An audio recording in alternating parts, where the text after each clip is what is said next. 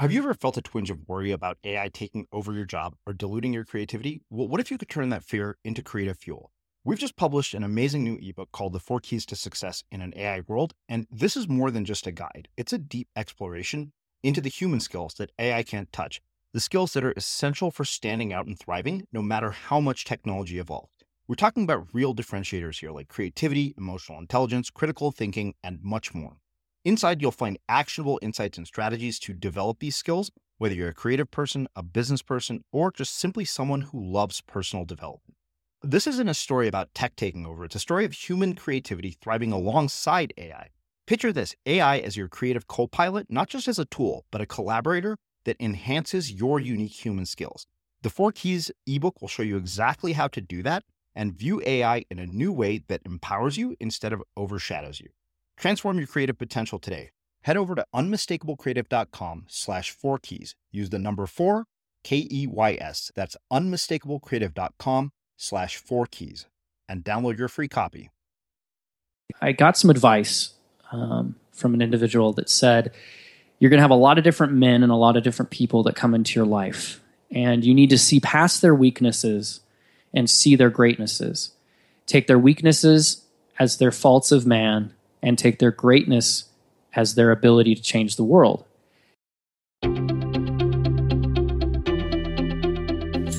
I'm Srini Rao, and this is the Unmistakable Creative Podcast, where you get a window into the stories and insights of the most innovative and creative minds who've started movements, built thriving businesses, written best selling books, and created insanely interesting art.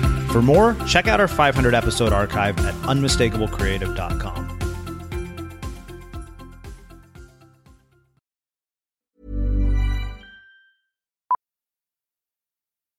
Millions of people have lost weight with personalized plans from Noom, like Evan, who can't stand salads and still lost 50 pounds.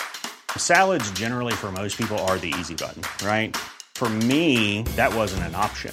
I never really was a salad guy. That's just not who I am. But Noom worked for me. Get your personalized plan today at Noom.com. Real Noom user compensated to provide their story. In four weeks, the typical Noom user can expect to lose one to two pounds per week. Individual results may vary. Hold up. What was that? Boring. No flavor. That was as bad as those leftovers you ate all week. Keke Palmer here, and it's time to say hello to something fresh and guilt-free. Hello Fresh. Jazz up dinner with pecan-crusted chicken or garlic butter shrimp scampi. Now that's music to my mouth. Hello Fresh. Let's get this dinner party started. Discover all the delicious possibilities at hellofresh.com. Hi, I'm Daniel, founder of Pretty Litter. Cats and cat owners deserve better than any old fashioned litter. That's why I teamed up with scientists and veterinarians to create Pretty Litter. Its innovative crystal formula has superior odor control and weighs up to 80% less than clay litter. Pretty Litter even monitors health by changing colors to help detect early signs of potential illness. It's the world's smartest kitty litter. Go to prettylitter.com and use code ACAST for 20% off your first order and a free cat toy. Terms and conditions apply. See site for details. Hiring for your small business? If you're not looking for professionals on LinkedIn, you're looking in the wrong place. That's like looking for your car keys in a fish tank.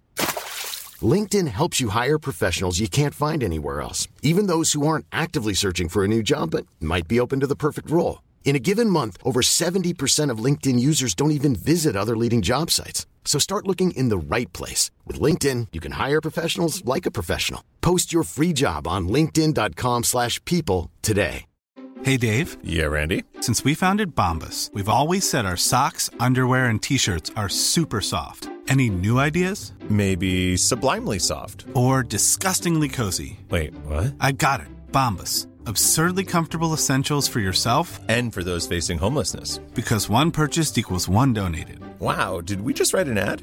Yes. Bombas. Big comfort for everyone. Go to bombas.com slash ACAST and use code ACAST for 20% off your first purchase. As creators, we're always on the move. Whether it's a live podcast event, a pop up shop, or a workshop, we're constantly interacting with community, and that's where Tap to Pay on iPhone and Stripe comes in.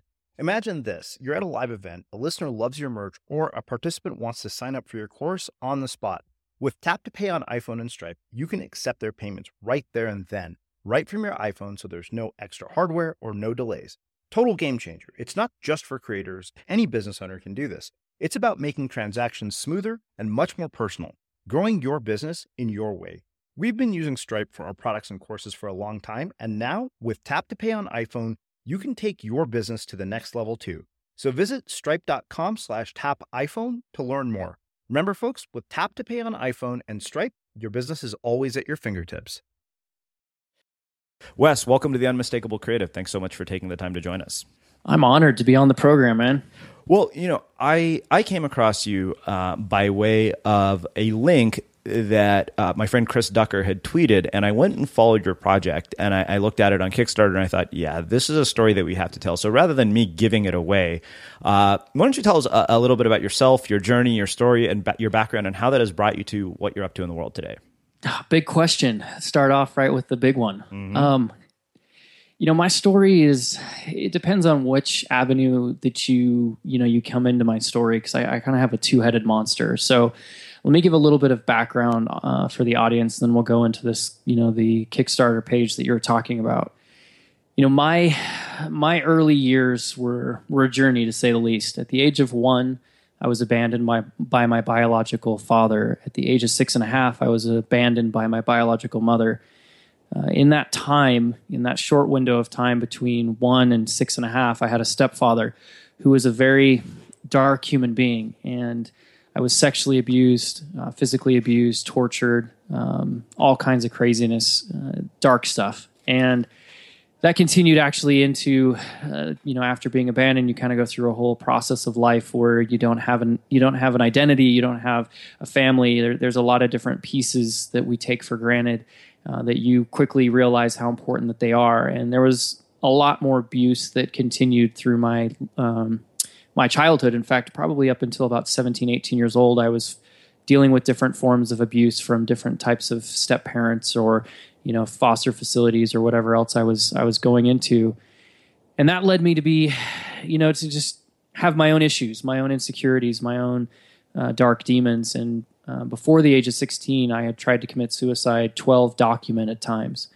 And I, I, say documented because there were many more times that people didn't know about, rooms that I sat in, uh, loneliness that I endured, uh, but obviously, uh, at 16 years old, some things changed for me. I had some life altering, changing activities, one of which being that um, not caused by me, but caused by the medications and drugs that they had put me on. I uh, my liver failed and I was dying and I was sitting in a hospital and I was being told by doctors that I had an 80% chance of death and a 20% chance of life. And the reason that I was in that predicament is because of the pills and everything that they had been giving me to deal with all of my turmoil and pain. And uh, they'd given me a bunch of crazy labels, you know, post traumatic stress disorder, bipolar, you know, ADD, HD. I mean, I had almost every label. I was on 25 different medications every single day. About half of those were medications to deal with the problems, and the other half were to deal with the side effects from the pills that were supposed to fix the problems. But they weren't, obviously. Uh, I was still very sad and emotional and kind of distressed. And so at 16 years old, I was laying there and I had this decision to make. Was I going to continue listening to these doctors, these these you know individuals who had it all right, who knew what they were doing, or was I going to basically give them the middle finger and say, you know, enough is enough. It's I'm I'm not going to live like this anymore. And and obviously I wouldn't be on this podcast if I hadn't chose the latter. I chose the latter that I wasn't going to live like this anymore. And that day I stopped all 25 uh, medications, went cold turkey. Uh, which, if anyone is listening, is in the medical industry. Um, that's that's not a good thing. Um, if, if, you've ever seen any drug, you know, anyone coming off drug withdrawals, um, you kind of understand what I went through. But I was on 25 legal illegal drugs in the sense that most of the drugs that I were on were one or two chemical compounds away from being stuff that we try to keep off the street. So when I went through this withdrawal, it was a really interesting experience physically, mentally, emotionally, spiritually. Um, you know, it was three days that I spent in the fetal position, but for me, it felt like hours or moments. Um, but I literally didn't come out of the fetal position for three days. Uh, and that, that was a life changing experience for me in every aspect. And in that moment, in that day, I made a decision to become a hero, um, to become a hero to myself. I didn't know that that would lead me on a journey of now really creating a mission to change the world in the sense of the 25 million youth that are in the United States, and there's a million more around the world who are suffering with some form of abuse or neglect. Uh, the individuals 13 every 13 minutes a child is lost in this country to suicide. Every minute a child attempts suicide.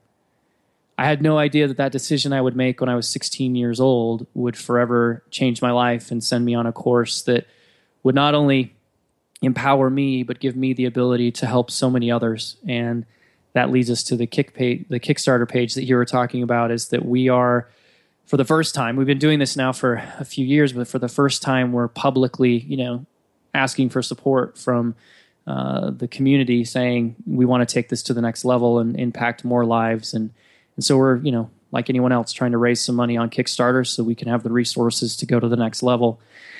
So that's kind of a quick, dirty version. Um, there's a whole other side of my life that people thought they knew about me uh, because of my childhood and all this distress and all these things that I was going under uh, I was trying to be as normal using air quotes as I possibly could be, and I found that I could I could be something and have an identity in entrepreneurialism. Um, and so I dove in and started my first business when I was eight and a half years old. Made five hundred dollars that day and never looked back. Um, really focused on entrepreneurialism. Uh, you know, was on the who's who's list. Uh, was self sufficient by the time I was 16 as well. I mean, there was just a lot of different aspects of my life, but nobody really knew this torment that I was living in, this hell that I was living in.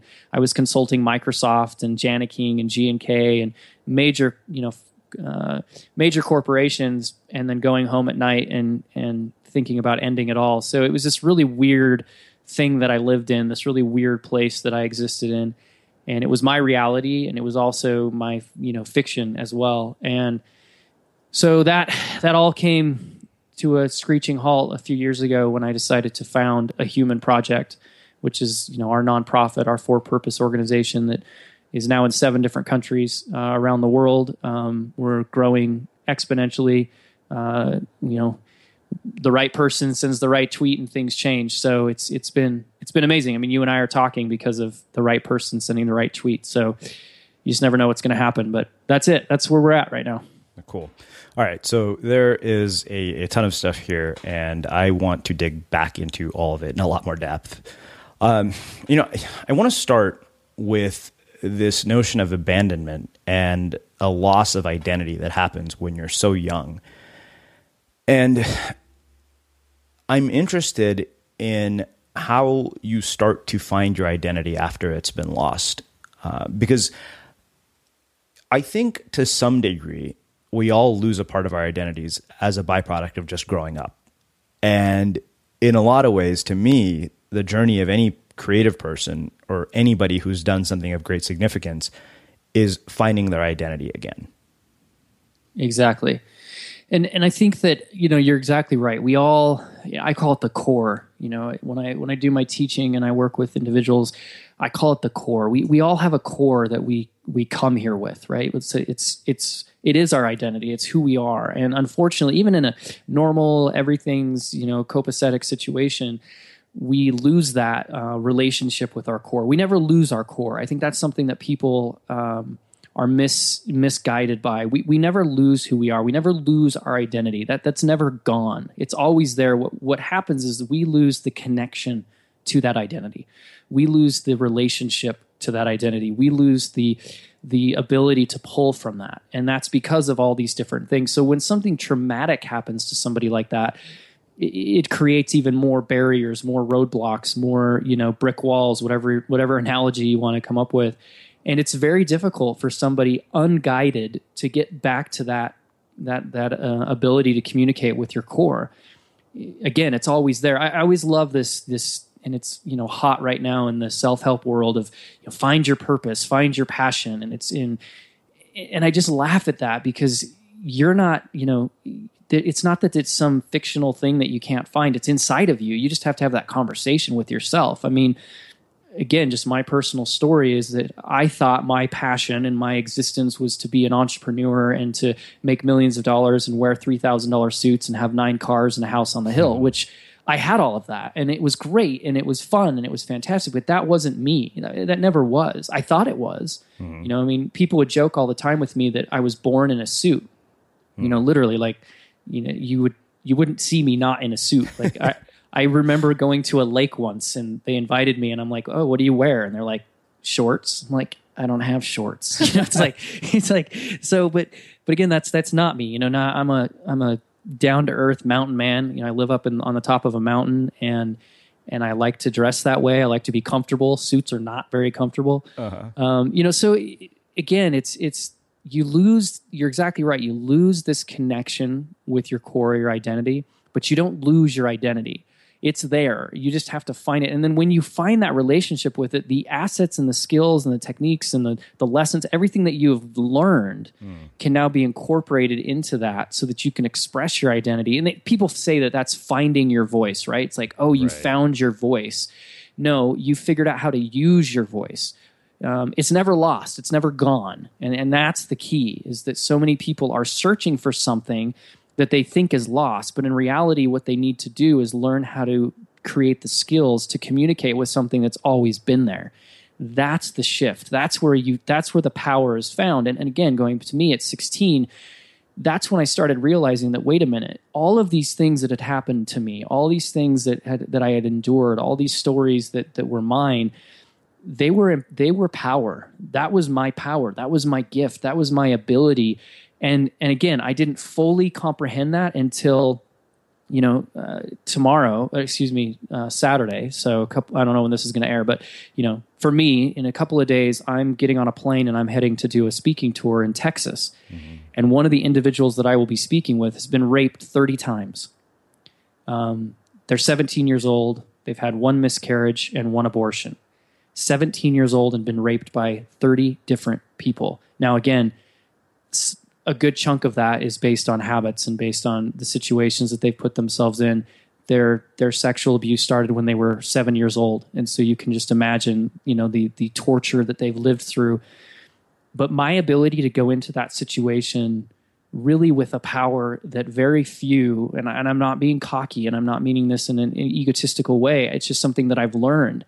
Very few people have the ability to do that without coming out on the other end effed up. You know, I don't know what I can say on your program, but you know, I don't know eh, how many people can do that. And I get asked that over and over again. How are you able to sit with people and hear their stories and not just hear their stories, but help them heal and have them see their power and see their abilities and then go home and, you know, play monopoly with your family like how, how do you do that and and i don't know I, I really don't have like an answer where i'm like oh well here's the secret it's just it's part of my identity it's it's what i am able to do just as much as i was able to be a six year old little boy and endure the torture that i went through i'm able to to take that identity and that power and now impact other people's lives and so it's crucial that we understand our identity but it's also not abnormal if we're sitting here saying I don't know. I, I don't where you know how do I communicate with it? Where is it? And, and like I said, the shift is it's it's right there. It's you that has to learn how to communicate with it. Man, you're like full of poetic nuggets. This is going to be amazing. I can already tell our audience is going to love you. I, I want to talk about this idea of expressing your identity, uh, which that really resonated with me because I look at the expression of identity and I see it happen in so many different forms. And the question, I guess, for me is how you take the experiences of your life, your talents, your skills, and find whatever it is that is meant to be the expression of your identity. Yeah, and that's a great question. That and that's kind of that like finding your purpose, finding your passion question, right? Right. w- worded a little bit, little bit more. I would say so. Yeah. effectively, yeah. And and really, that comes down to it's not. The, here, here's the short answer. It's not difficult once you understand your core, once you understand your identity, once you have that relationship. So it's it's almost counterproductive for you to sit there and wonder how you're going to do it, um, because once you have that relationship with yourself, it just comes. It, it just happens. You know, I mean, it's a lot like writers. You know, anyone who's a writer, anyone who writes or anything, you know, it's- the question always comes out, well, how did you how did you come up with that, or how did you write that, or how did that you know come out of you? And it's like I don't know. I, it just I knew what I was what I was doing, and it came. You know, last night I wrote a piece called Red, um, the color, and I wrote it on top of a mountain, literally. Um, I'm it's an awesome photo that I was able to take, but I was on top of this mountain. It was it was twelve o'clock at night, or so twelve o'clock in the morning, and I wrote this piece, and I literally wrote it in eight minutes. Um, I don't know, it's 700 words, 800 words. And it's all about one of my experiences with suicide and kind of coming out of that and my rebirth. And I wrote it and just published it this morning. And, you know, it's already had a couple hundred shares and I'm getting messages and, and people say, how do you, how did you write that? How did you put that together? It's, this is, you know, blah, blah, blah. And, and I'm not an amazing writer. It's not about that, but it just happened because I was in such. I, I mean, I for me personally. I am in such an amazing position of communication with my core and my identity that it just happens. And so, thus, finding my purpose or finding what drives me, it's it's not it's not an obstacle. It's not an illusion. It's now so clear. I mean, obviously, there's some marketing things and how do we get the message out just right and all those kinds of things. But for me personally, it's clear. I, I don't have any question about what I should be doing or if I'm doing the right thing because of that relationship. So don't uh, don't worry so much about how are you going to do it because again it will present itself. And an authentic honesty you know vulnerable raw all those words that marketers like to ruin you know it it's it's the reality. That there's one thing that all of us can do perfectly without fail. None of us need training well i guess we do need some training on us. That's the wrong thing. But but none of us are less equipped than anyone else to do this one thing as as human beings. Mm. and that is to be honest. The problem is is that until we're honest with ourselves we cannot be honest with the rest of the world. And that is the hardest thing. You know i have an entire uh, course that i teach adults called superhuman life. And I've redefined a lot of these words, you know, that, that people use on a daily basis, like the word honest and hope and understanding and all these different, you know, simplistic words that people just throw out there with their thinking. And and honest is one of those. All of us have the ability to be incredibly honest, to be incredibly vulnerable, to be incredibly raw, and we're you know none of us have a you know upper hand against the other, except for the fact that we need to learn what those words actually mean and and really you know drive ourselves into an entire concept of of understanding and a entire concept of identity. You know, for me, the word honest means to accept the transparent reality of your core identity. You know, so this is what we're talking about, right? To to in order to be to have your passion, have your purpose, all that stuff, you have to accept the transparent reality of who you are. And that may not be the pretty little pictures that you're posting on Instagram. That may not be the status updates. Mm-hmm but you've identified an unobstructed reality and have found clarity in your existence. You know why you're here. And there may be some dark sh- uh, I almost I don't know. Can I swear on your yeah, program? Go for okay, it. sorry. I mean, there may be some dark shit there. You know, there may be some things that you don't really like want the world to know, but guess what? They need to know that because that's who you are. Uh-huh. You know, there's some darkness inside of me that's real, and and it's not you know it's like the two wolves thing and all that other stuff. Like right. I, I totally disagree with that. You feed both of them, otherwise, you're not who you are. That doesn't mean that you don't have limitations because we're human beings that exist in a society. But to say that your darkness is evil or your darkness cannot be seen or your darkness is now you're just you're you're just effing with your mind. You're just making yourself, you know, so weak because you're not understanding and having a unobstructed reality of who you are. Hmm. So anyway. Wow.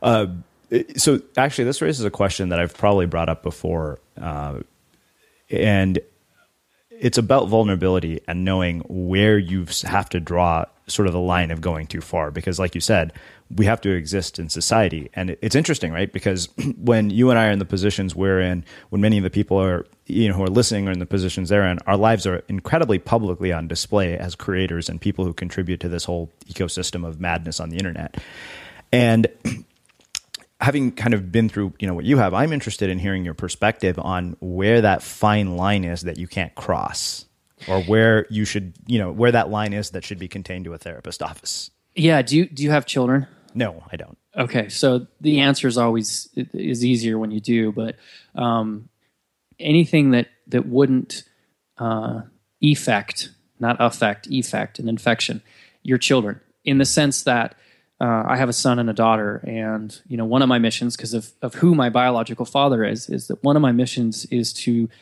reclaim the Chapman name. You know, reclaim our last name because I have a I have a son, and and I've never been proud. I, I love my father. Um, you know, I've only met him a little bit, um, but uh, he's my father, and I respect that. But the reality is, is that our name, the Chapman name, is not a. It, it's not a name that you you know say with pride. Usually, it's a name that people laugh at. And so, my goal is to to you know create a new standard for what it means to be a Chapman. And so, the vulnerability line goes to: Is this going to infect my children when I'm gone? You know, is this going to be a disease for them, or is this going to be something that they can look at and say, "My father did this, and I am so proud of him." You know, I'm going to tear up a little bit because very few things get me to cry, but my kids do all the time. But you know, I'm proud of him, and so in that vulnerability, there has to be the honest, there has to be the raw, there has to be the real, but there also has to be this concept of, you know, you don't have to put yourself into a position of shame or abuse or pain. Everything that I do, every article I write, every post I do, every interview I do, every, every everything I do. Yes, it's real, it's raw. I'll tell crazy stories. I'll, I'll get deep with people. Very uncomfortable to read some of the things that I write, but at the end, my goal is to make you see that this is the reality, but this is the outcome that can happen. This hmm. is where you can go. And I think too many people are scared to do that because of political correctness or because of this or that or whatever. I got the best compliment from a school principal a couple of weeks ago after one of my presentations where he said, you know, I, his exact words were, I think the reason that Wes is able to connect so well with the students is because of his raw honestness. And then he stopped, and it's it's in the testimonial. He stopped for a second. He said, "You know, no, he's just politically incorrect." and I was like, "Yes, you know, thank you." Like, I mean, and I don't mean that in an offensive way, but sometimes, you know, I was watching The West Wing, which is one of my favorite shows, and I think it was done in like 2002, whatever. I don't know, some sometime long ago, and they were giving this speech about a. Uh, uh, one of the judges that had died, one of the Supreme Court judges that was going to die, and Toby, one of the guys, was writing the speech real quickly, and and the press secretary was like jotting it down, and he said, you know, he was a he was a he was a man that all men that all that all men can be proud of, or something, some some line like that, and she goes. No, no, no, no, you can't say that. And he goes, Are you kidding me? She's like, No, I get letters. And he's like, Okay, that all Homo sapiens can be proud of. and I was like, This was, you know, done 10 years ago, whatever. And it was such a problem. I mean, just think about the things we can and can't say because someone's going to be offended. And really, what that means is that somebody has pain that they haven't healed, and so we're we're you know we're triggering that. And rather than them fixing their situation and and becoming healed, we're all just going to be hypersensitive and not deal with anything. And and that doesn't work, you know. And so I'm very blunt. I'm very bold. But like I said, that vulnerability line is is that at the end of it, are my children going to be proud? Is this going to help? uh, You know heal the situation. You know, my tagline for SEO, which doesn't do me much good on my website, is it's time to you know it's it's it's time to heal, not hate. Um, and that's the reality of it, and that's a powerful thing when you really think about it, because hate is is a byproduct of offense. And look, no one. I don't think the majority of human beings. I would go as far as saying like ninety percent of the seven point six billion people on this planet are not trying to hurt other people by their words they're simply just expressing their emotions and their feelings as best as they can.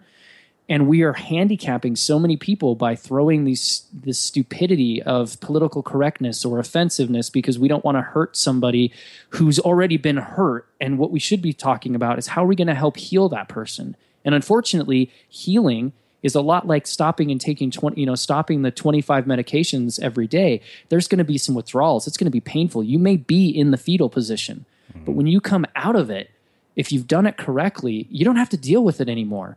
You know, I don't deal with my flashbacks or pain or any of that stuff. I don't. I mean, it's there, it's real. Sometimes I'll tear up over some of the stories that I write or some of the things that I put out there, but I'm not I'm not captivated by it. I'm not holding myself to it every single moment of every single day. Unfortunately, you know, I just met a 55-year-old woman who's in a wheelchair uh, who hasn't been able to be herself, hasn't been able to communicate with her core, hasn't been able to do anything with her life since she was 13 years old. Well, magically, something happened at 13 years old. She was raped. So from 13 to 50, she's continued to allow herself to be raped. And it's paralyzed her literally. And I'm not a healer and I'm not talking about, you know, that kind of stuff, but I promise you when she's done with our course, she will start to mobilize herself. She, you know, I'm not going to say she'll walk again, but I won't be surprised if she does. If she, you know, not in a, I'm not being all spiritual on people, even though I believe in in God. I'm saying that just the power of the mind. She's she's literally paralyzed her mind, which is left in a byproduct of paralyzing herself. There's so many studies done on on how powerful our minds can be, and back pains, and shoulder pains, and liver problems, all this stuff. Well, she herself has been trapped in her 13 year old position for you know for almost 40 years now. And so you know the, the point is is that you you can have this raw authentic realism. Um, you can share your story. Just the caveat is is that share with a purpose of healing not a purpose of pain or not a purpose of like pity or shame shaming somebody or any of that stuff. And then you know just thinking about in when I'm gone and my daughter reads this or my grandchild reads this, is this going to be something that they are proud of, or is this going to be something that they're like, "Wow, I wish he would have never said that or put that out there"? I think that's a pretty clear way of just of establishing the line. Wow. So uh, let's talk about this in a bit more detail. Uh, you, you mentioned you know being abandoned by multiple groups of parents, you know, biological parents, foster parents, and I'm interested in how that impacted your identity and how that also impacted your sense of self sufficiency. And of course, how we start to develop a sense of self sufficiency without having to go through such horrible things. Yeah. Great question. So, you know, I, I have a hero in my life, uh, which was uh, ended up being my biological grandmother. She was the individual that finally, at eight and a half years old, was was started the battle of getting me um, in her custody. I was never adopted. I was always an award of the state, which was its own issues. At any moment in time, somebody could knock on the door and take me away, which happened a couple of times, but we were able to kind of stabilize it uh, about when I was 13, 14 years old. So this this whole, but I had a lot of different men in and out of my life. Uh, I never had a father. Um, whether it would be church leaders, Boy Scout leaders, teachers, stepfathers, you know, whatever. I never had a stable father. My grandmother, when she um, took me in, was single, which actually was a whole nother battle that she had to fight because she wasn't a quote unquote in the 80s. You know, she wasn't a ideal candidate for uh, fostering, and so um, there was a lot of different things. And and I I got some advice um, from an individual that said you're going to have a lot of different men and a lot of different people that come into your life. And you need to see past their weaknesses and see their greatnesses. Take their weaknesses as their faults of man and take their greatness as their ability to change the world. And I kind of, you know, and you're young you get something like that and you're like, what the heck? Like, who's this poetic weirdo? You know, it's like, what the heck's going on? And now that I look back and I'm like, wow, that was the best advice I ever got in my entire life. And this person didn't know me. That that was really the, the beauty of this is this person didn't know me from Adam. They were actually a an individual that was just like a scout leader kind of person. Um, and I was just in their their group for a couple of days when they told me this advice. And I look at my career, I look at you know everything, and I, I've been around some incredibly powerful people. You know, everybody from Bill Gates to you know the founder of of, of Costco. Mm-hmm. You know, I, have been around some really amazing people. You know, Gary Vaynerchuk is one of my good friends. I mean, Chris Ducker, like you talked about. I mean, I'm around a lot of really powerful men and women as well. But this was a specific thing for you know targeting for me because my identity was very lost in the sense of fatherhood and who was who was who was going to be my dad and i was constantly seeking that. And i think this individual saw that. I was constantly looking for that father. I, I, want i mean we all want a you know a mom and a dad. That that's just natural. It's human it's, it's a human right. And i was looking for that and i just you know couldn't find it. But this was so poetic and so powerful because what what happened was in this journey of trying to find my father which was also trying to find my you know that my communication with myself is that i was constantly let down I was constantly failed on. I was constantly ignored. You know, somebody that didn't even know that they were a father figure was a father figure to me and then they would do something that was so simplistic but to me was so horrific that it would paralyze me you know they would end a relationship they would stop i mean i, I let this happen in business where I, I got personal with my clients because i was you know somebody was paying me half a million dollars to do something for them. And then i saw their lifestyle and who they were and their beautiful family. And i was like oh my gosh like you've trusted me with half a million dollars. So i'm like your son you know so this is awesome. And then i would come into their lives in that thing and then the half a million dollar contract would end and they'd be like hey thanks for the work. And i'd be like but wait i love you. And that sounds so like morbid and crazy but that's how my mind was. It's like no you are you're filling the role of my of being my father. And then they would disappoint me or i had other situations where i saw the re- realness of corporate america. And i would you know be in meetings of of people who i thought were great men and great leaders and they were manipulating or you know cheating on their wives with their secretaries or whatever else. I, i've seen a lot of different things in my in my existence. And how poetic was that that we i was to see past their their flaws their weaknesses of man and mm. see their greatness and take from that and put into myself and so again, going back to what we talked about in the beginning, I, I'm able to take all these lessons, and then now that I have this amazing communication with my core and my identity, all those lessons now get transplanted on top of that, on top of who I am. And now I'm able to regurgitate things in my voice, in my way, in, in my with my understanding, with also this this incredible arsenal of knowledge and intelligence. And I'm not holding on to the negativity. It's only the positivity that I'm that I'm holding to which thus creates more positivity. Now, again, you've got to have some of that, you know, that that negative charge, but you know, for the most point, for the most part, excuse me, it's uh, you know, it, it's positive and it's there. And so, for somebody who hasn't been through something like that, it's still the same exact formula. If you haven't been through losing a father, or, you know, you've got you're just trying to seek. Stop with the negativity. Focus on the positives of people and who they are and their and, and their gifts and and if you need to get somebody out of your life because they're toxic, that's totally different. But don't look at that as a toxic situation. Look at it as if this is what I learned from this. You know, I have a crazy story of meeting the man who abused me um, right after right after this whole 16 year old um, dropping the drugs and going through that whole process. I I met you know not met in the sense of like hey how are you doing, but saw the individual that had molested me uh, for six years of my life I saw that individual and I was in a place in a position both of stature um, and every other possibility that I could have literally killed him. Um, he was a not a. Uh, I think he finally got citizenship, but he wasn't. You know, he wasn't uh, quote unquote American uh, at the time. Um, he was, you know, working at a job that nobody knew he was working at, and he was been paid, you know, under the table kind of thing. And I was in an abandoned location. I, I could have killed him.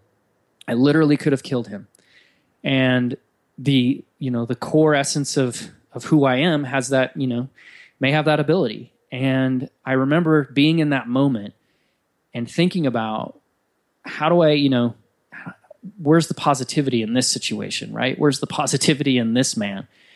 And it was there, and I, and I found it, and I was able to literally laugh at the situation and think that here I was in, you know, my moment of of clarity. I was in my moment of power, and this person across the street, you know, in this field working, this person was still trapped in a in an alternate universe, if you would. He was still trapped in this this non-reality of who he was. And it wasn't his fault. And that is so like people yell at me every time I say that. What do you mean it wasn't his fault? You know, and you hear some of the stories and things that he did to myself and my siblings, but it wasn't and and that clarity and that understanding that's a different place. That's a different you know that, that's it's a hard place to get to. If any of you are listening to this and you've been abused it's a difficult place to be in but that's where the power is. I now have complete power over the situation. He's not molesting me anymore. He's not hurting me. He's not touching me. He's not doing anything to me. I'm i'm able to to live in this complete clarity and understanding because I'm seeing the positive of the situation and I'm focusing on that. I'm focusing on look what this has done for my life. Look what this is doing, you know, and again, I didn't have this perspective at 16, but I knew that it was changing my life. I felt different. But now fast forwarding to, you know, 34, look what it's been able to do to millions. You know, I have a dream of, of impacting 25 million people's lives. And when I said that two years ago, people thought I was crazy.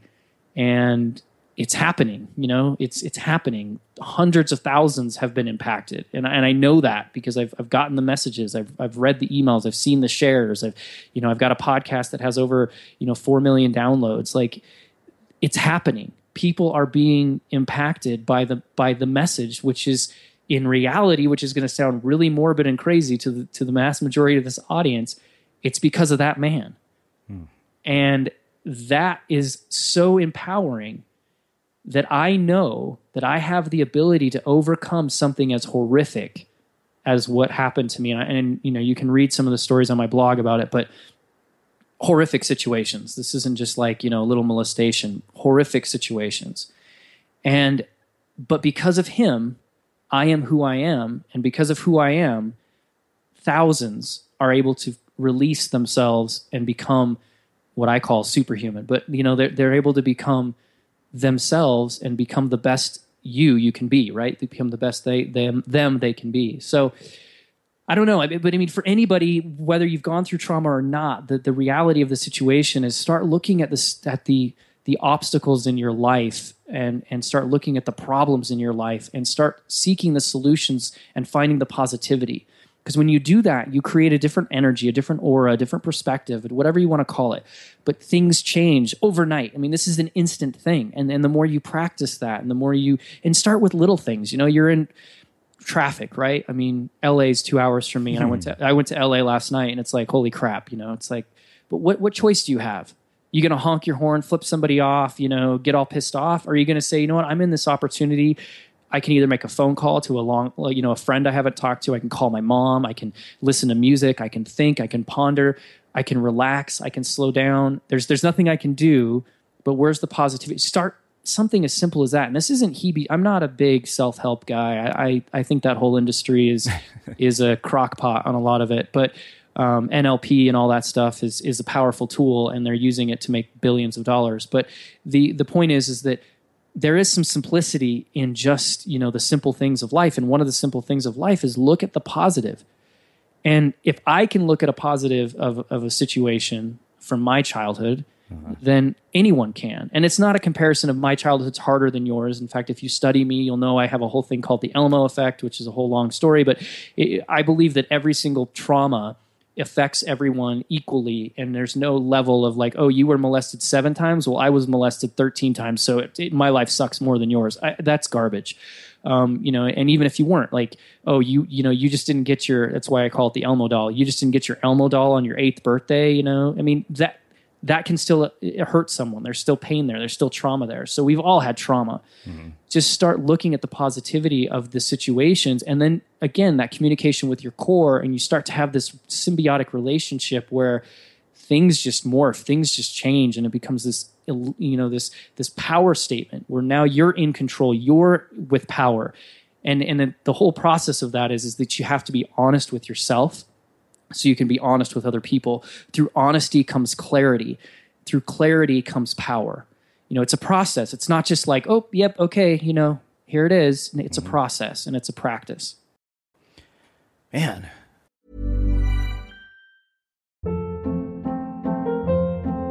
Hold up. What was that? Boring. No flavor. That was as bad as those leftovers you ate all week. Keke Palmer here, and it's time to say hello to something fresh and guilt-free. Hello Fresh. Jazz up dinner with pecan-crusted chicken or garlic butter shrimp scampi. Now that's music to my mouth. Hello Fresh. Let's get this dinner party started. Discover all the delicious possibilities at hellofresh.com. Hi, I'm Daniel, founder of Pretty Litter. Did you know cats tend to hide symptoms of sickness and pain? I learned this the hard way after losing my cat, Gingy. So I created Pretty Litter, a health monitoring litter that helps detect early signs of illness by changing colors, saving you money and potentially your cat's life. Pretty Litter is veterinarian developed, and it's the easiest way to keep tabs on your fur baby's health right at home. Go to prettylitter.com and use code ACAST for 20% off your first order and a free cat toy. Terms and conditions apply. See site for details. I'm Sandra, and I'm just the professional your small business was looking for. But you didn't hire me because you didn't use LinkedIn jobs. LinkedIn has professionals you can't find anywhere else, including those who aren't actively looking for a new job but might be open to the perfect role, like me. In a given month, over 70% of LinkedIn users don't visit other leading job sites. So if you're not looking on LinkedIn, you'll miss out on great candidates like Sandra. Start hiring professionals like a professional. Post your free job on linkedin.com/people today. Quality sleep is essential. That's why the Sleep Number Smart Bed is designed for your ever-evolving sleep needs. Need a bed that's firmer or softer on either side? Helps you sleep at a comfortable temperature? Sleep Number Smart Beds let you individualize your comfort so you sleep better together. JD Power ranks Sleep Number number 1 in customer satisfaction with mattresses purchased in-store. And now, save 50% on the Sleep Number limited edition Smart Bed for a limited time. For JD Power 2023 award information, visit jdpower.com/awards. Only at a Sleep Number store or sleepnumber.com. Life is full of what ifs. Some awesome, like what if AI could fold your laundry? And some well, less awesome, like what if you have unexpected medical costs? United Healthcare can help get you covered with Health Protector Guard fixed indemnity insurance plans. They supplement your primary plan to help you manage out of pocket costs. No deductibles, no enrollment periods, and especially no more what ifs. Visit uh1.com to find the Health Protector Guard plan for you. As creators, we're always on the move. Whether it's a live podcast event, a pop up shop, or a workshop, we're constantly interacting with community, and that's where Tap to Pay on iPhone and Stripe comes in. Imagine this you're at a live event, a listener loves your merch, or a participant wants to sign up for your course on the spot. With Tap to Pay on iPhone and Stripe, you can accept their payments right there and then, right from your iPhone, so there's no extra hardware or no delays. Total game changer. It's not just for creators, any business owner can do this. It's about making transactions smoother and much more personal, growing your business in your way. We've been using Stripe for our products and courses for a long time, and now with Tap to Pay on iPhone, you can take your business to the next level too. So visit stripe.com slash tap iPhone to learn more. Remember, folks, with Tap to Pay on iPhone and Stripe, your business is always at your fingertips. All right. Let's uh, talk about your 12 suicide attempts. I want to talk about what it is that drives somebody to that level of darkness that they figure that it's not worth it to continue. Yeah. Uh, um, you know, I, I just had uh, Prince E, who's a good friend of mine. He's a like a spoken word artist on mm-hmm. YouTube. Amazing, amazing man. He just posted for us uh, uh one of the stats, right? 13, every 13 minutes, a child commits suicide. And I don't know, it's gotten two, 3,000 shares so far and made our lives a little crazy at the organization because it went viral a little bit for us. And um, what was interesting was the, some of the comments. There was one particular commenter on there. If anyone goes and looks at his timeline, you'll know who I'm talking about. That just basically said, you know, everyone who commits suicide is weak. Everyone who commits suicide is horrible. Everyone who commits suicide is is evil and you know we all have pain was, this guy was and he was like one of those trolls you know that just like comments on everyone's comments um, and I wanted to, you know, find him, beat him, and and take care of him um, in the backyard. But I won't do that. um, I'll just hire someone to.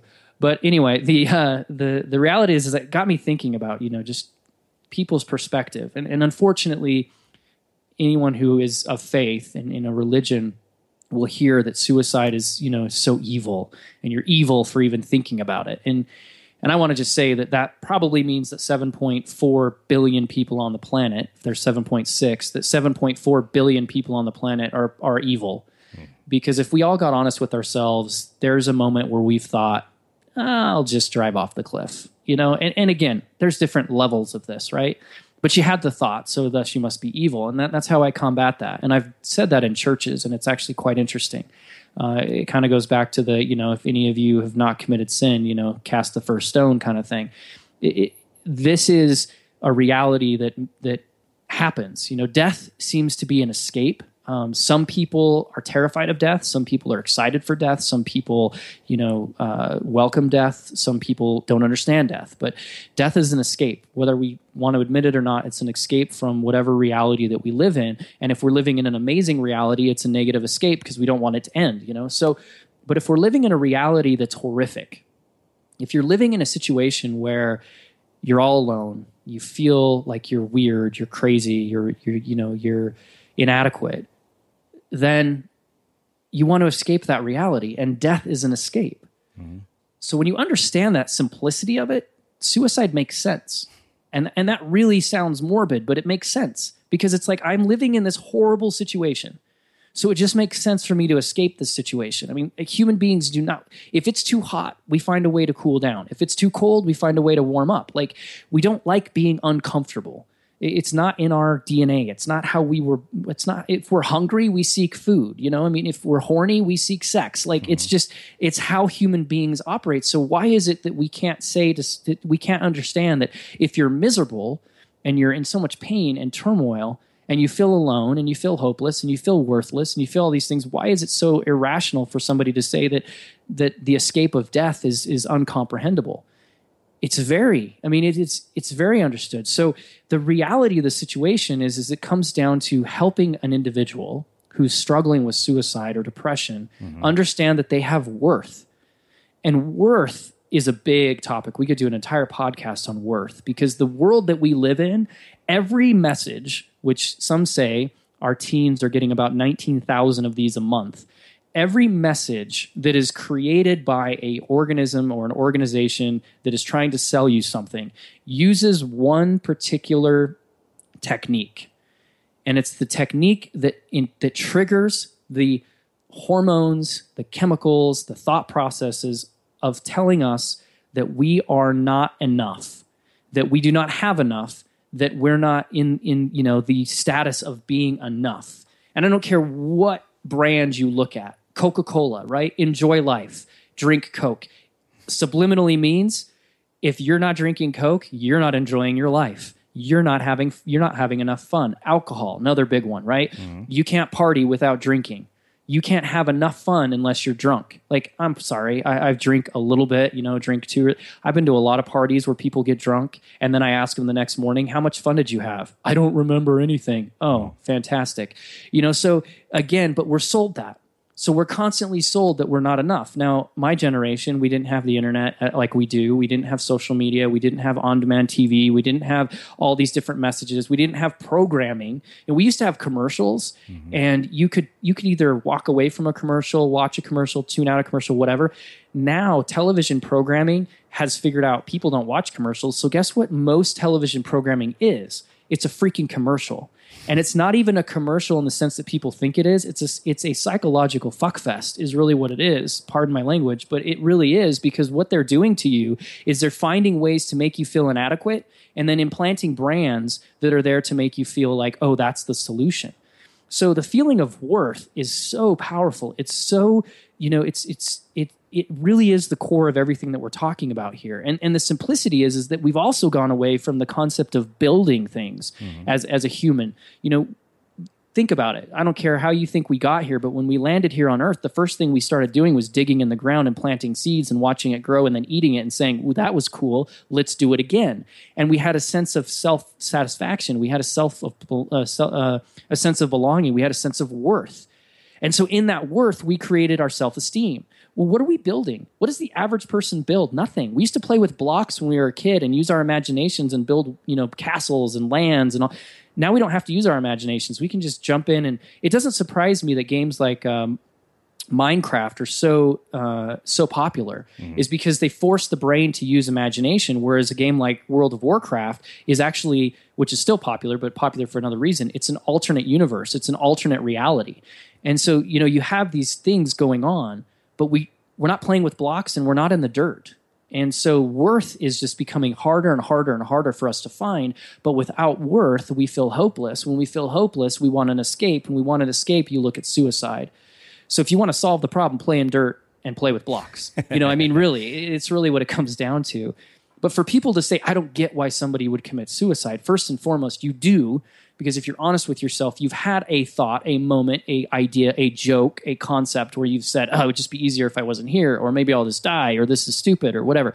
You've had that momentary thought. Now, the difference is, is that if you were living in and your brain was having some chemical issues, where you're you know your wiring it maybe not isn't quite functioning correctly. Uh, maybe you're you know the food that you're eating is messing with you. There could be a thousand different reasons. You have some genetic things you have some social things you have some environmental things. There could be a million different reasons. But if you've got just things aren't firing correctly then guess what? Solution could be suicide and and the cure the, the the way for everyone to solve this problem is to help everyone in their circle in their community feel worth feel like they're important feel like they're loved feel like they're enough. If you run onto somebody who's struggling and having a hard time you don't need to know all the magic things to say. You don't need to be poetic. I'll tell you the secret. You need to put your arms around them and you need to say you are enough. You are enough. That can change a, a person's course of life forever. Forever and it, it's no one needs to be poetic. You are enough and a hug. Done. You can save a life that simply. The problem is is that you have to take the action and the energy to be in the place that you recognize when somebody is is struggling. And you know what? I tell people that just drop that line to somebody in their Facebook every once in a while. You know, just randomly select someone in your Facebook and just shoot them a message that says, "Hey, Tim, haven't talked to you in a while. I just wanted to let you know that you're awesome and that, you know, I love having your friendship and I love everything that you're doing. I mean, just that kind of a message could you just don't know the impact of simplicity that you can have on somebody's life. Don't overcomplicate the human. The human is a very simple organism. We need to eat, we need to have sex, we need to sleep, and we need to feel like we're wanted. Those four things, we're pretty good. I mean, shelter, you know, but we can find shelter under a tree. I mean, the reality is is that if we have those four things, then everything else kind of just falls into place. But we want to overcomplicate it because we're curious beings and we want to be like, oh, it can't be that easy. Wow. Uh, a lot of things that I have to say about this. One is around sort of the the stigma that we've carried around mental illness or depression, uh, which I, I, actually think has done us a huge disservice. Um, you know, I come from a culture where it's extremely looked down upon, and it's really interesting to hear you say so many people have had you know really really dark thoughts, and I you know for the first time in my life dealt with a period of extreme depression where I couldn't sleep uh, you know, I, I remember a friend who was my business partner. He saw a picture of us on the beach and he said, You look emaciated in this picture. He said, Go see your doctor. he said, yeah.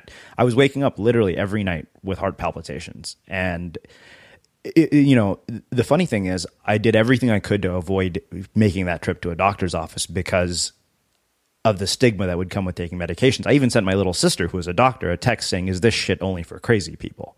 Mm-hmm. And she said, there's plenty of highly functioning people, probably people you know, even people I work with who are on medication. Yeah.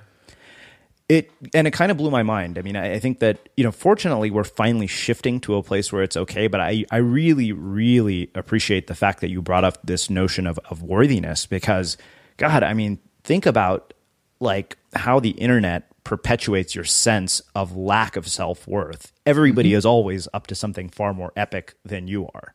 Exactly. And and the reality is is that there's no truth in that. Yeah. You know, I mean the reality is is that you know it's the the uh, I'm not sure on the age. I think it's uh 8 to 21 or whatever. The female takes 21 minutes to post a selfie on Instagram. 21 Jeez. minutes. Are you kidding me? Wow. And and there was a child in in uh, Seattle, a male who um, nearly died. He attempted suicide. They were able to revive him and save his life. And then when they went through the treatment, started talking to him, like, why did you, you know, there was obviously a lot of different reasons, but why that day did you decide to, you know, take the action to kill yourself? And he had tr- locked himself in his room for eight or 10 hours trying to take the perfect selfie to share it. He couldn't get the perfect selfie. So he felt inadequate and he wanted to kill himself. Um, it's real. And it's a, it's a two sided, double edged sword, whatever, in the sense that the stigma protected the reality of the human mind. and, and it, it served a point to some degree that, look, there are some people who definitely have mental illness, definitely have chemical uh, defects in their brains that they that is not their fault. You know, that could be from you know parents uh, situations, could be from the way the child was conceived, could be from a gazillion different things. Uh, could just be the bad luck of the draw. I mean, there's there there is that reality. There's also the reality that you know everyone suffers from a little bit of depression here or there in their lives. The thing that we have to be careful about is not going on the extremes of both sides. You know, the stigma of you're crazy and you should right. be in a loony bin in a white, you know, jacket if you take any kind of antidepressant or you or you admit to anyone that you've thought about ending your life or that you you know have voices in your head. I remember when I was 7 years old and I was finding religion. I was born into a Catholic family and then, you know, religion was used against me in so many different ways and then when I was kind of after I was abandoned, I was I was a very um, old soul. Uh, you know, at four years old, I was actually a babysitter to my three younger siblings. So can, that tells you how old they were. Um, so I, I, understood a lot of different things. So at seven years old, I had this passion to understand God and understand religion and understand the whole effed up world of churches and you know all this stuff. And so I started researching and I started reading and I started reading all kinds of different books and the Bible and all this stuff. And I told one of my therapists, I said, you know, I was reading this thing, and I wouldn't tell them what book I was reading because they were all, you know, most of them were atheists, uh, which I later found out. But uh, I just had a feeling like, don't tell them about, you know, what I'm reading. I just said, I'm reading this book that talks about having a spirit with you or having a voice with you. That's mm-hmm. what I said. And I think I can hear that voice. And I can, it tell, it's telling me to not be in these circumstances. It's telling me that I'm okay. It's telling me that I'm loved. It's telling me everything's okay. I told that to a counselor, and I have a in my closet. I have all the files from when I was a kid in these hospitals, and they immediately put me into testing for schizophrenic behaviors and all these other labels because I had voices in my head. Mm. And so immediately I was classified as weird and psychotic and crazy. And, and the reality is, is that I was beginning to have a conversation with myself, with, with something greater and and these were positive things that were being said. So who cares if i have voices in my head? They're they're telling me i'm awesome so i want those voices every day. You know but the reality is is that we go too far on that side. Then we go clear over here where everyone has depression right? Mm-hmm. and that's a whole nother too far. Because now now you are declassifying something that's very serious. Now you're taking away the power of somebody saying i feel depressed. You know saying i feel depressed should be very carefully used and i'm not belittling anyone who does it but the reality is is that real depression somebody who's suffering with depression which sounds like you went through where you literally can't get yourself out of bed where you literally feel like everything you do is is for no purpose. You feel your energy is sucked away from you. Your existence is is futile. You know i mean? Just everything that you're doing has no purpose, has no meaning. That's depression. It's dark, it's dreary, it's it's it's agonizing, it's horrible. You know, it, it's undescribable unless you've lived it. And then so for somebody who's like, "Oh, I just broke up with my boyfriend. I feel so depressed." And it's like, you know, look, you, yes, you, you have similar chemical reactions because you've you've had a letdown. Mm-hmm. And maybe you could slip into depression. And I'm not belittling that you don't have these feelings, but the reality is is that you're not depressed, you're sad and that those are differences. And so we need to create this movement of saying it's okay to feel these feelings, but also being careful that we don't over exacerbate the situation so that people that have these conditions that are literally going through these feelings can't feel and share those because I'll tell you what happens is that I remember when I was younger and I was going through high school and a girl in my school uh, talked about being raped um, she'd been raped. She was a she was a cheerleader, and she was raped by a football player. And you know, she got up and told this amazing story of being raped, and it was like, wow, that was powerful. And everyone like circled around her, and they felt like you know everyone everyone just loved her. And I was kind of sitting there being like, you know, maybe I can share my story. You know, those of you that went to high school with me have no idea my life I lived. In fact, a lot of them are my friends now, and they're blown away. But anyway, my fact is the, the point is is that what ended up happening is she wasn't really raped. What ended up happening is that she had sex and her dad found out, and you know she had to make up this thing that she was raped, and no one found out that, about that till you know years later. But I remember sitting there, you know, thinking about it, and and then people around the school. So this happened in this one class, this one moment. Everyone was loving her, but then people around the school started making fun of her, and they started putting up posters, you know, for a good time, call this person, and uh, they, you know, and it became a bullying thing, and it became really bad, and and I sat there and I thought, and I was like, oh my gosh, like she just had sex with one of the football players. If people know what happened to me, like, what are they going to do to me? Like, what are they going to say about me? What are they going to, what are they going to, what posters are going to be made up about, you know, Wes? Like, what's going to happen? I'm just going to keep my mouth shut mm-hmm. because I don't want to go down that path. And so the reality is, if sometimes if we give too much attention to the wrong thing, we actually hurt the things that we're trying to give attention to, if that makes sense. So if we're saying that everyone suffers with depression, then those that really suffer with depression are going to say, well, then hell, that person is able to function and do a video and say these things and be this kind of a person. So what am I suffering with? You know, I must be I must be morbidly depressed. I must be horrible. I must be this, you know, so we have to be very careful about this conversation. Mm-hmm. And and the reality is is that in the conversation, we need to be able to be politically incorrect. We need to be honest. We need to be raw uh, so that we can have this. I mean, a, a, great example of, of this is amazing. That's what's happening in the mental uh, illness world. It's amazing. But a great example is what we've seen happen now in our lifetime over the last 20 years in the in the uh, gay and lesbian community. And I mean no disrespect to them at all. And I and I believe wholeheartedly that they have a choice and they they, they are deserving of those choices. But I work with youth on a daily basis who are living in kind of a worthless state of existence. That's how they feel. And I can tell you that last week alone, I had four youth come to me and tell me about their parents and what was going on. And, and these four youth were not being abused. Uh, they were being neglected, which is abuse, but they weren't being physically abused. They had a loving mom and dad, quote unquote. They seemed like a good little family, but they were suicidal. They were going through their problems. In fact, two of two youth are coming to my house tonight who I'm going to be working with on this on these on this similar type of case. Good family, whatever. But these four youth came to me last week, all independent, all from different sides of the country. One was actually not even in the United States. And they all told me you know what? I don't i can't seem to get attention. I can't seem to nobody seems to want to hear me. So i'm going to tell everyone i'm gay. And i was like are you? Are you gay? No but it's a way that i can get attention. And there's clubs and there's things that i can do and there's ways that i can feel like i'm wanted if i tell people i'm gay. Hmm. now no one in the gay and lesbian community wants that. No one in the world wants that. The reality of the psychological emphasis that we're putting on that topic, however, in our world and how our children are receiving that is very interesting. And I did a whole podcast on, you know, Christians and gays, and gays don't hate the Christians, and Christians don't hate the gays. We all need to get along. But the flamboyantness of the topic can actually create the opposite effect of what you're trying to say and what you're trying to do. You know, gay is, is not a choice, right? It's something that you're born with. That's the movement. That's what we're trying to say. Well, people are making the choice based on the feeling of worthlessness. Mental illness is not a choice. It's not something that you wake up and you're like, hey, you know what? I'm going to feel depressed today and I'm going to feel suicidal. That's my day. That's what I'm thinking. No, it's something that happens over time. But again, if we go to one extreme or the other, that's where we create the chaos. That's where we create the problems.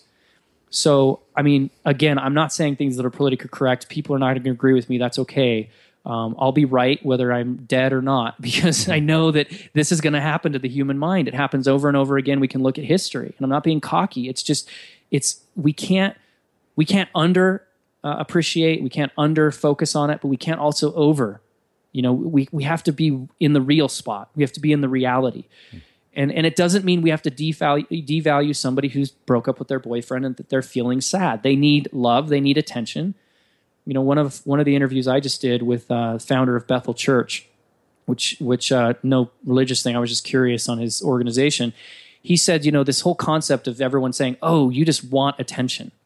You just want attention. He said, I loved his analogy. He said, that's like walking by somebody who's drowning in a pool, like a swimming pool, and saying, What? You just want air? Like, get over yourself. It's like, no, human beings need attention. We just talked about that. You know, it's one of the four needs. You need to feel wanted. You need to feel it. It's not that you want attention, you need attention. So, what's the worst thing as another human being that somebody's doing something like cutting or somebody's doing something like saying they're going to commit suicide or saying that they're sad because of, what's the worst thing that you can do and just be like, hey, you don't need to do that. It's okay. Like, seriously? Yeah, maybe you're going to feed into their want or into their over exuberated you know desire to have attention but for some reason in their life they're not getting it. So maybe if you give them a little bit maybe that'll help them move forward. And what have you got to lose? Like if they become you know a little annoying or get a little too you know whatever and they they break boundaries block them. You know at least you did something. You, i mean you, there's no harm in giving somebody attention. There just isn't with boundaries. You know, don't be stupid. Like Patch Adams, mm-hmm. you know that whole story. She gave the attention in the wrong way, and she ended up dying.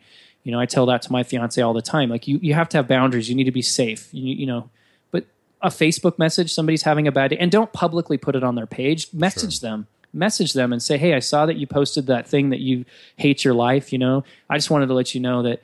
You don't need to hate your life and you can be amazing. And if they write you back some crazy thing, you can be like, hey, I'm just here to help you. And, and I really want to stay positive in this. just you know, and if they keep going, that's what the block button's for.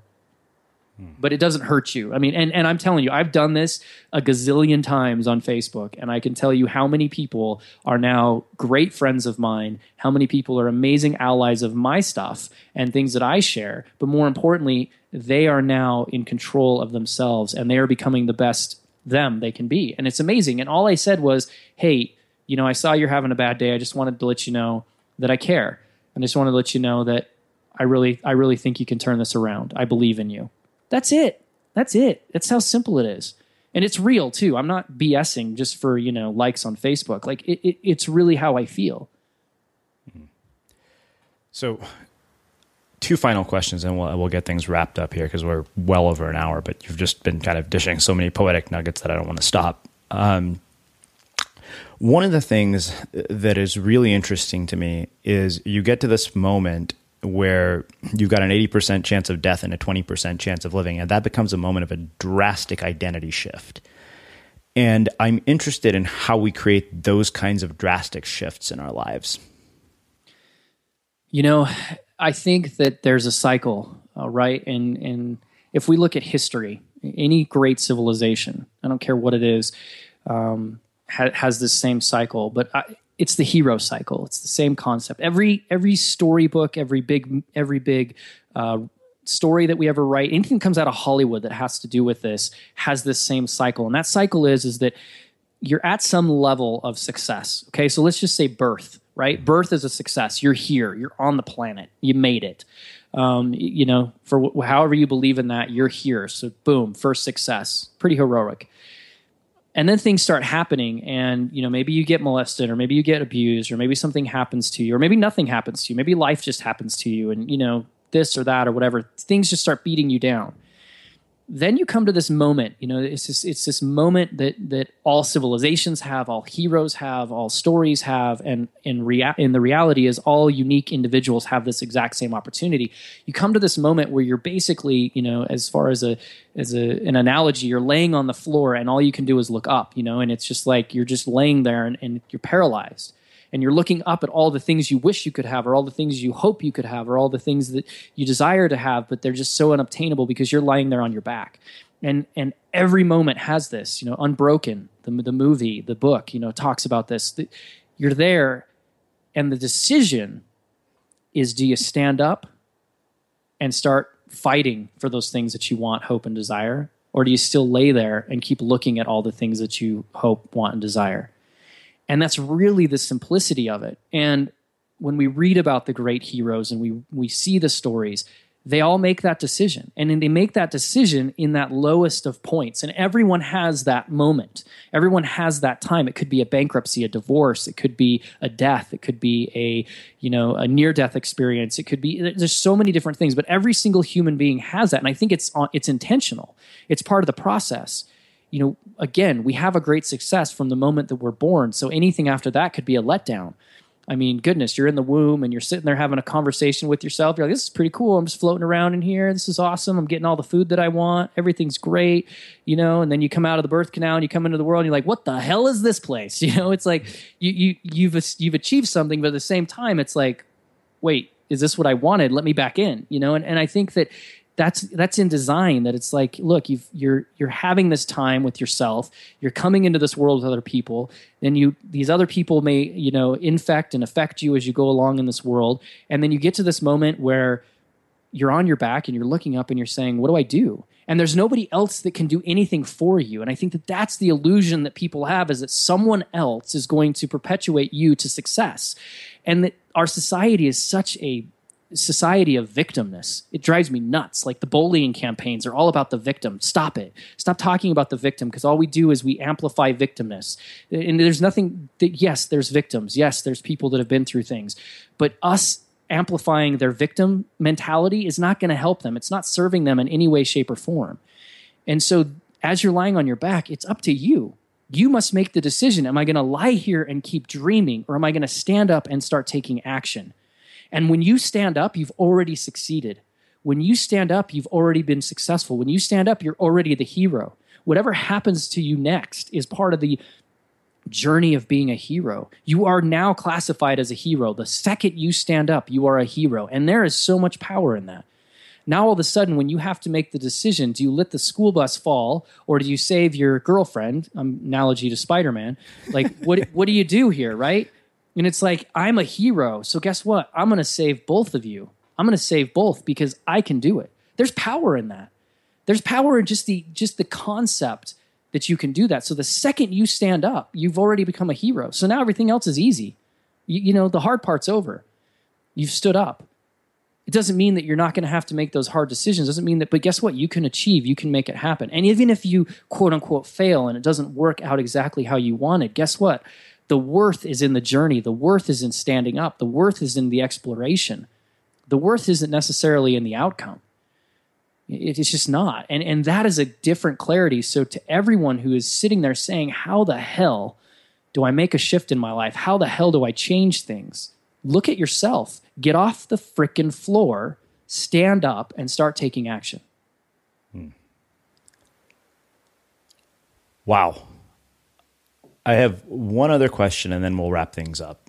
Uh, and this is about sort of this dichotomy of reality and fiction that you are living in, where you're this guy who wears a suit. What's funny because I had a Barney Stinson moment. You started thinking about yeah, yeah, yeah. your mother when you mentioned that. Barney, he actually used to be like people would compare me to him. Him and Catch Me If We Can guy. So that's hilarious. Frank Abagnale. Uh, you know, wrestling with that dichotomy of this high powered guy who shows up in a suit, who's working with all these corporations, and at the same time going home and being a person who is suicidally depressed. And how you deal with that. I didn't. I mean that that's the reality is is that that's that's an impossible thing to deal with because you're lying, right? And you're lying to the you're lying to the core. Going back to the definition of honesty, to accept the transparent reality of your core identity. I wasn't accepting the the the transparency of my identity. I was trying to create an identity that I thought would be accepted by the rest of the world, but in reality, you know, I was fake and so I, I wasn't succeeding. I, I, was doing the exact opposite. I was I was completely dissolving myself of any existence that I had the opportunity to have. And the the moment in which I understood that it was okay, you know, in the moment that I understood that I could be me, is is the moment that I was truly free. You know, and and, and the piece that I just wrote, read, uh, I that's exactly what I'm talking about. I tell this whole story of, of committing suicide and and saying that I just wanted to die that day. Well, in reality, I did die because that part of my life, that part of my existence, that part of, of this, this fakeness that I was trying to create died. And so I did this fun little thing where I took one of my $3,000 suits and I burnt it. Literally, I, I, created a video and I burnt it um, in my backyard and put it on video. And then I actually ended up catching my house on fire. So it's kind of funny. But um, I saved my house. But anyway, it was funny. So, um, but my suit goes up in flames, and it was this. It was this empowering moment where I was saying, "Look, nothing against suits. I still have a bunch of them. I still like wearing them occasionally. Um, I look hot in suits, so it's good." But you know, the the fact is, is that it was freeing for me to stop playing the game of being those two different people and just and and in that freedom actually came a lot of healing. In that freedom came even more of a conversation with my core. In that healing came more of a of of a true purpose of my existence. You know, it was so liberating that it was that, that it was amazing. But to answer your question is that it's impossible. You cannot play, you know, the two-sided card.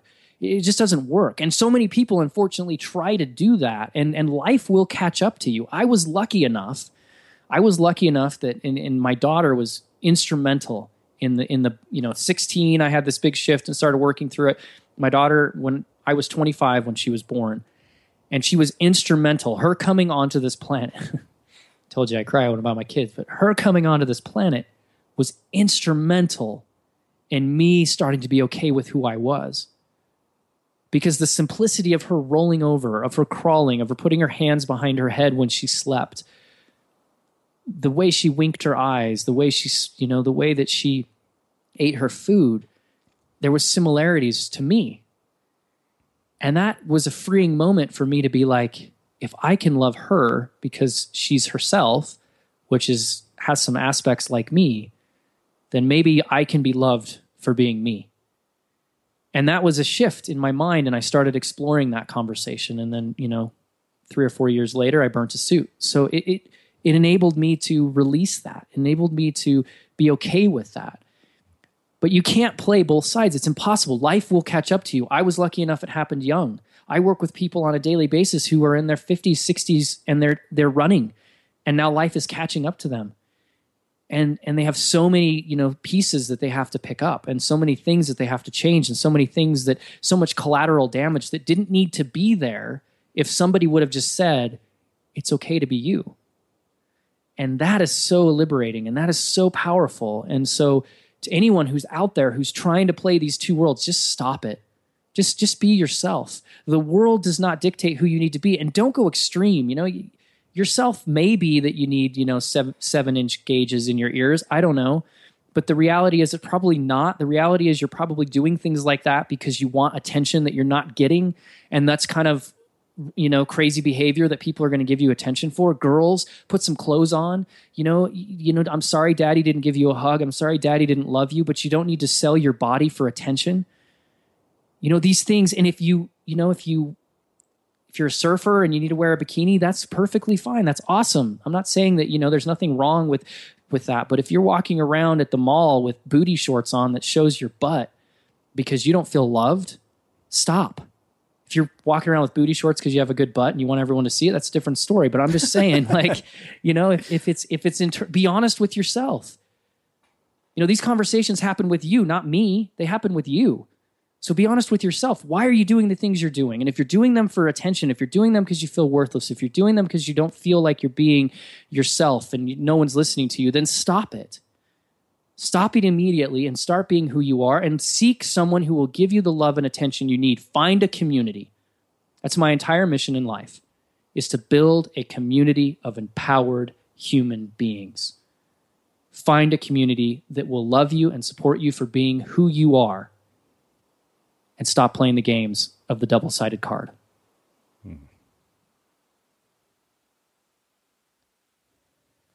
So I want to finish with one last question, which is how we finish everything here. Yeah, the unmistakable creative. What do you think it is that makes somebody or something unmistakable? Uh, having a complete and total conversation with that core. Um, I, have always said, and you know, it's not a socialistic thing; it's it's a humanistic thing. Is that we are not individuals. We are all unique, but we're a community. We really are. We're, we're a community that relies on each other. We're a community that needs each other. We're a community of, of people that cannot survive without the concept of other people.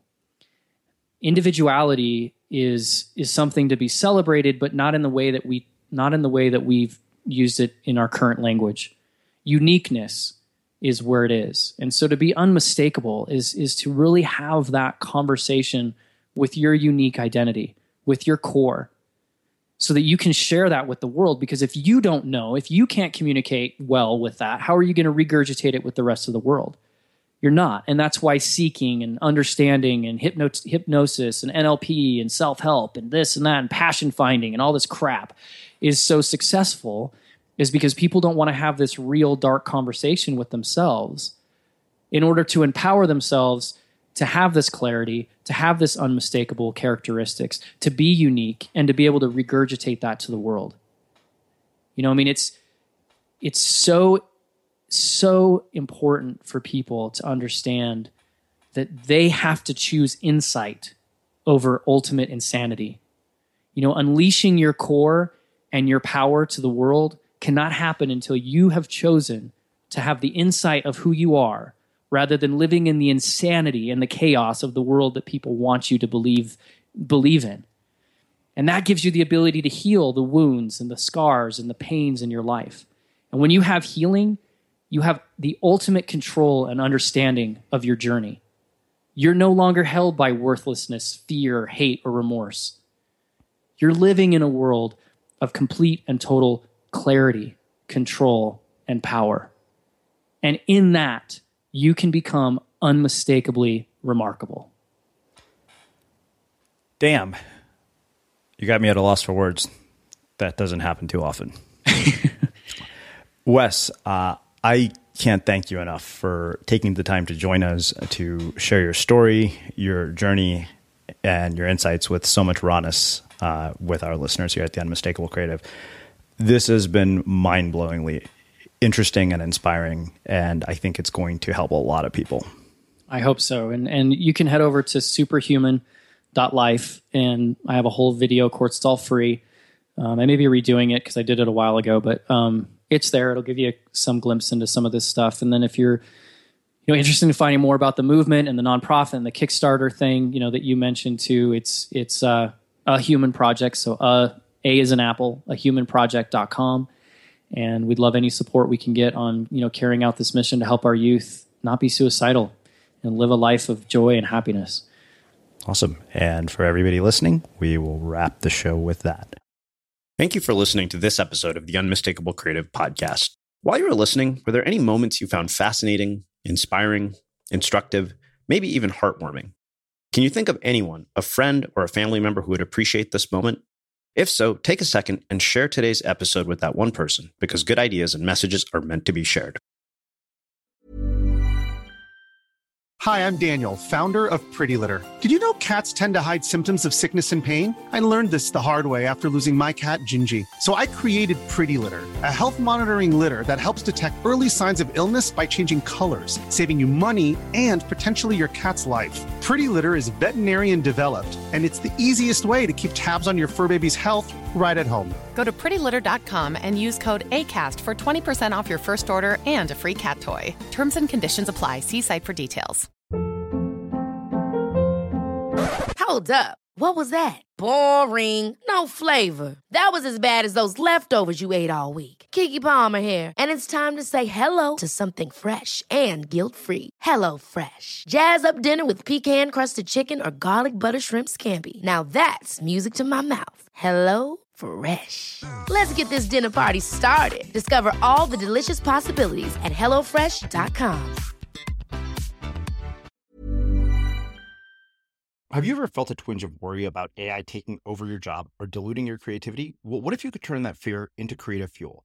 We've just published an amazing new ebook called The Four Keys to Success in an AI World. And this is more than just a guide, it's a deep exploration into the human skills that AI can't touch, the skills that are essential for standing out and thriving, no matter how much technology evolves. We're talking about real differentiators here like creativity, emotional intelligence, critical thinking, and much more. Inside, you'll find actionable insights and strategies to develop these skills, whether you're a creative person, a business person, or just simply someone who loves personal development. This isn't a story about tech taking over, it's a story of human creativity thriving alongside AI.